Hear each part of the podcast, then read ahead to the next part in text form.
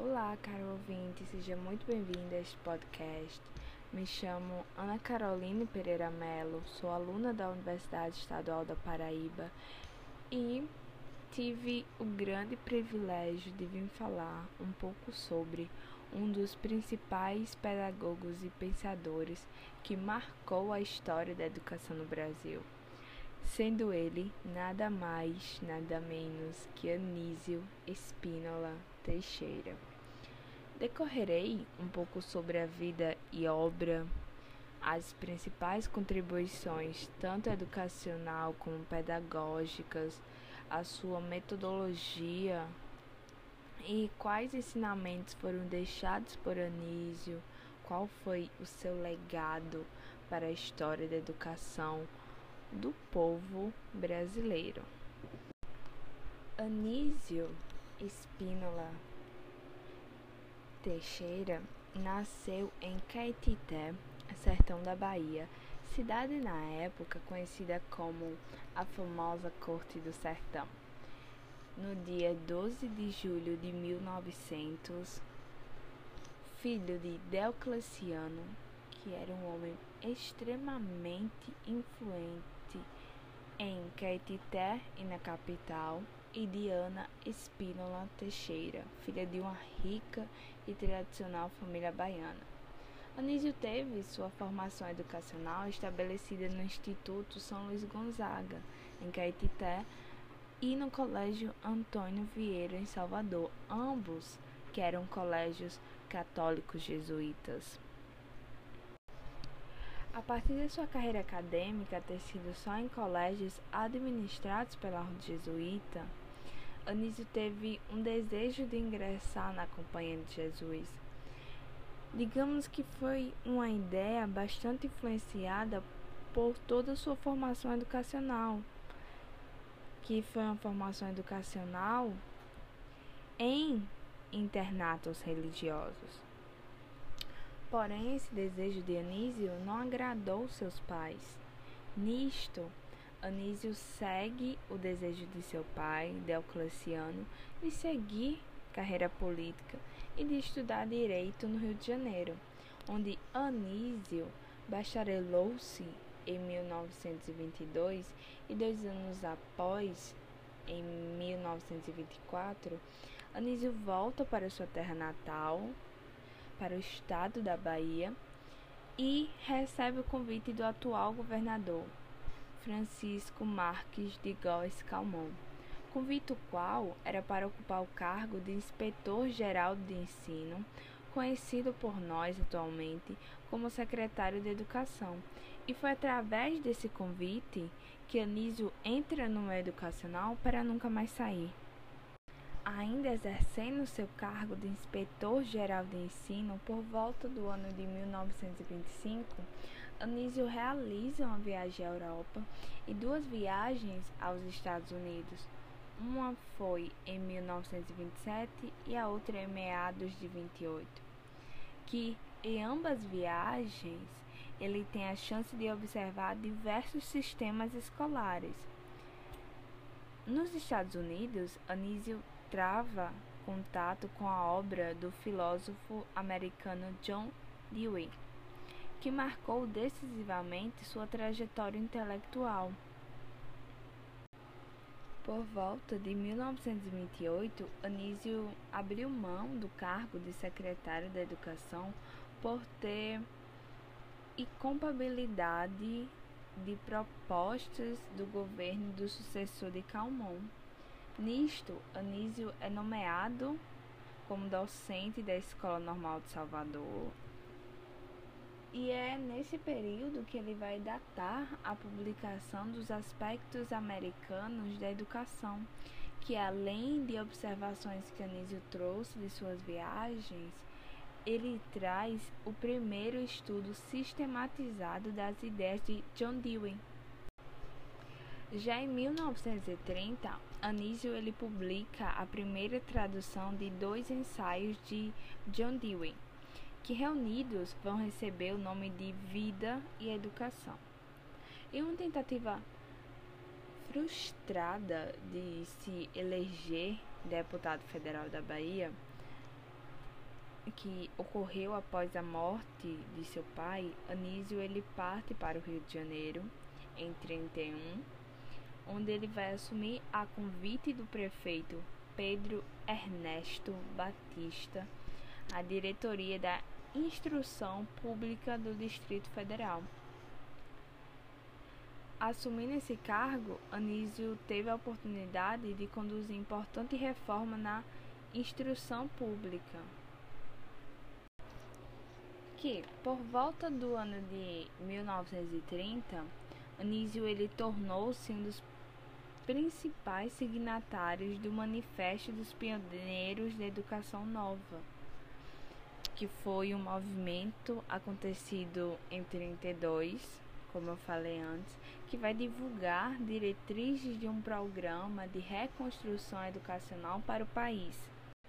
Agora irei tratar sobre as obras de Anísio.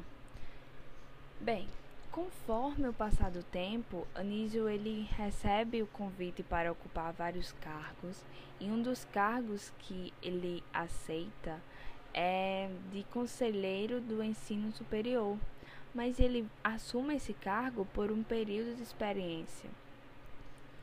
Já outro cargo ocupado pelo mesmo foi o de secretário de Educação e Saúde, isto na Bahia, onde ele permaneceu até o início da década de 1950, que em uma de suas mais importantes iniciativas na condução dessa pasta foi a construção do Centro Popular de Educação Carneiro Ribeiro, denominado de Escola Parque, que era localizado no bairro da Liberdade, que tinha o intuito era fornecer à criança uma educação integral com cuidados na alimentação, higienização, socialização e uma preparação para o trabalho e cidadania.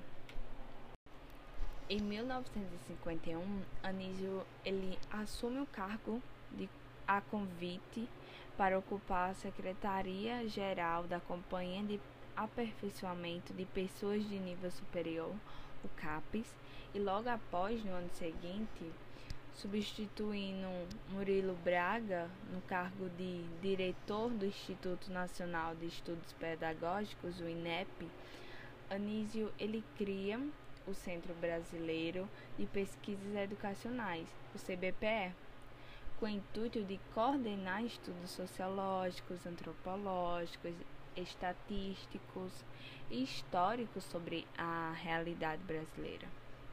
Além disso, foi criado vários centros regionais de pesquisas em cidades diferentes, onde eram realizados diversos trabalhos articulados com as universidades.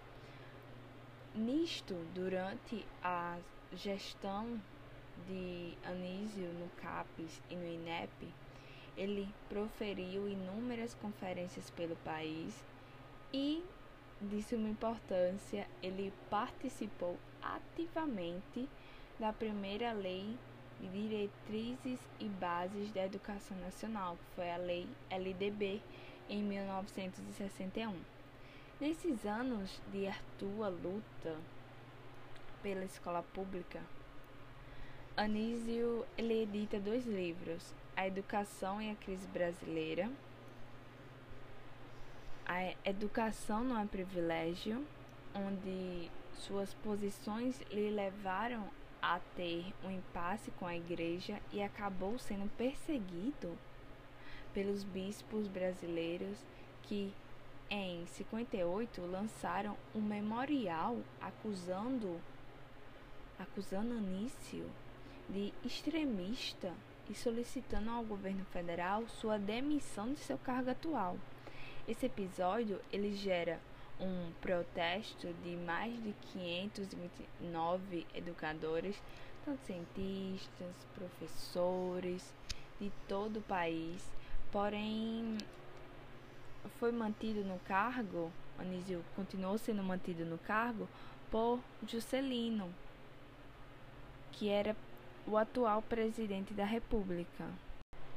No mesmo ano que aconteceu a LDB, que foi em 1961, Anísio foi um dos principais idealizadores da Universidade de Brasília, da qual ele assume a reitoria um ano depois, que foi quando o seu reitor, Darcy Ribeiro, precisou se afastar para assumir a chefia do Gabinete Civil da Presidência da República.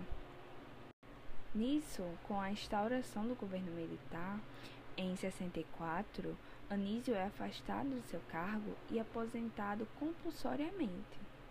Com esse acontecimento, Anísio aproveita, embarca para os Estados Unidos e lecionou como Visiting Scholar na Columbia University, como também na New York University e na University of California. Então, quando ele retorna ao Brasil, seu país natal, ele se integra no Conselho Federal de Educação até o final de seu mandato. Ele organiza reedições de antigos trabalhos, sendo elas, abre aspas, Pequena Introdução à Filosofia da Educação, fecha aspas, A educação é um direito, educação no Brasil e educação no mundo moderno. Então, no início de 1971, Anísio aceitou se candidatar-se à Academia Brasileira de Letras, mas sua morte trágica interrompeu a sua trajetória. Após ter falado sobre vida e obra de Anísio, agora eu irei tratar sobre a metodologia de Anísio. Então, o pragmatismo que implementou em sua metodologia veio por conta do John Dewey, onde Anísio foi aluno de pós-graduação do filósofo, como eu tinha ressaltado antes, que quando teve a instauração do governo militar, Anísio ele foi afastado do seu cargo e foi aposentado compulsoriamente. Então, com esse acontecimento, Anísio embarca para os Estados Unidos e acaba sendo aluno de Dewey de pós-graduação.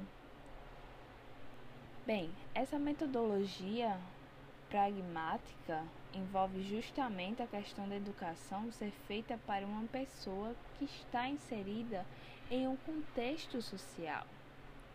Então, precisava ser educado intelectualmente. Não precisava só saber fórmulas, por assim dizer, precisava aplicá-las no dia a dia. Deveriam ser úteis, sabe? Nisso, Anísio ele mantinha e passava uma visão de que o mundo estava sempre em mudanças o mundo está em mudanças, mas isso era a visão de Anísio. Então, tinha-se a preocupação em criar seres humanos que fosse capaz de entender esses tipos de mudanças. Então, a didática se preocupava em desenvolver um homem livre que fosse capaz de se auto-entender e que fosse capaz também de ajudar o próximo, Vale ressaltar também que Teixeira propunhava matérias de uma escola progressista. Era como se o professor fosse explicar tal assunto e o mesmo teria um leque de opções de ensino na qual ele apresentaria para os alunos e os alunos escolheriam qual forma iria gostar de aprender mais. Então, a grande mensagem que Anísio nos deixou foi que a escola precisava ser igualitária, precisava ser inclusória. E o principal modelo de escolas de Anísio é baseado nas escolas comunitárias americanas. Então, ele traz essa visão de fora do Brasil, que na qual para Anísio ele afirmava que o país precisava dessa nova concepção de um modelo escolar que fosse feito para todos e não só para quem tinha renda. um, um meio bastante interessante uma importante informação aqui é que Anísio foi um pioneiro bastante importante no avanço do sistema público de educação. Depois, outros importantes linguísticos, pedagógicos, educadores, que também lutavam para que esse desejo se realizasse, para que tivesse essa, esse estabelecimento da escola pública. Pessoas como podemos ressaltar aqui Cecília Meirelles, Fernando de Azevedo, Lourenço Filho, entre outros, apoiavam essa ideia de Anísio.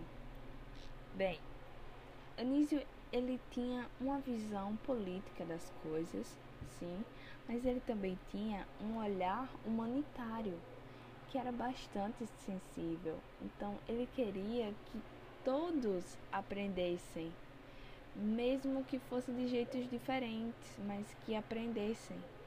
E isso atualmente está faltando nas metodologias de ensino, pois temos materiais pedagógicos que são só reprodutores. Então, brevemente falando sobre o legado de Anísio Teixeira, com frases que ele falou Bem, o seu legado para a geração atual e as gerações futuras é de que, abre aspas, só pela escola se constrói a democracia, fecha aspas, e de que, abre aspas, dada a absoluta penúria da escola pública, democracia é ainda uma palavra vã, usada para justificar a farsa triste de um sufrágio universal irrisório, fecha aspas. E chegamos às considerações finais, onde, de uma forma bem mais resumida, eu vou retratar tudo que eu já cheguei a falar, ok? Anísio Teixeira, ele veio a falecer em 1971 com 70 anos, que foi em um período bastante conturbado em relação à educação no Brasil. E nos anos de 1920 a 1930, ele teve uma grande voz para que a escola nova, vamos dizer assim, fosse implementada no país. O que acontecia era que a educação não era para todos, então Anísio achava isso um absurdo e por conta disso ele acreditava que o país não queria se desenvolver. Por conta desse feito, Anísio brigou tanto por uma escola gratuita e como e como por uma escola para todos que fosse diferente da escola tradicional. Por conta disso, que chamavam chamava-se de abre aspas escola nova fecha aspas quando retratamos essa pedagogia que é quando retratamos essa pedagogia dos anos de 1920 1930 1935 ok é uma educação que visava a preservação do intelectual e não meramente pensamento reprodutor. A educação para Nísio era uma educação que ele queria fazer a pessoa refletir sobre estar em sociedade. Então, ver que Anísio ajudou essa nova, entre aspas, implementação escolar, estou a falar que ele brigou por isso, mas é complicado rotular o que é escola, depois de anos de Teixeira, depois da escola nova, que todas as escolas do país é preocupada com o intelecto, porém isso não demandou e nem demanda muito tempo até hoje. Ele reformou o sistema educacional da Bahia e do Rio de Janeiro, além de ter sido jornalista, escritor, foi pós-graduado em advocacia, né? Ele foi educador De qualquer jeito, ele estava ligado à sociedade. Se retratarmos do da participação de Anísio no Manifesto dos Pioneiros em 32, que foi uma luta bastante longa, uma luta de 15 anos, lutando por uma educação que fosse inclusiva e que hoje em dia vemos que tem muitas escolas abandonadas que não são dadas o devido valor, né? Chega a decepcionar um pouco. Como sabemos, Anísio deixou um legado e devemos levantar essa bandeira e não deixar com que o esforço dele e de outros caia em senso comum.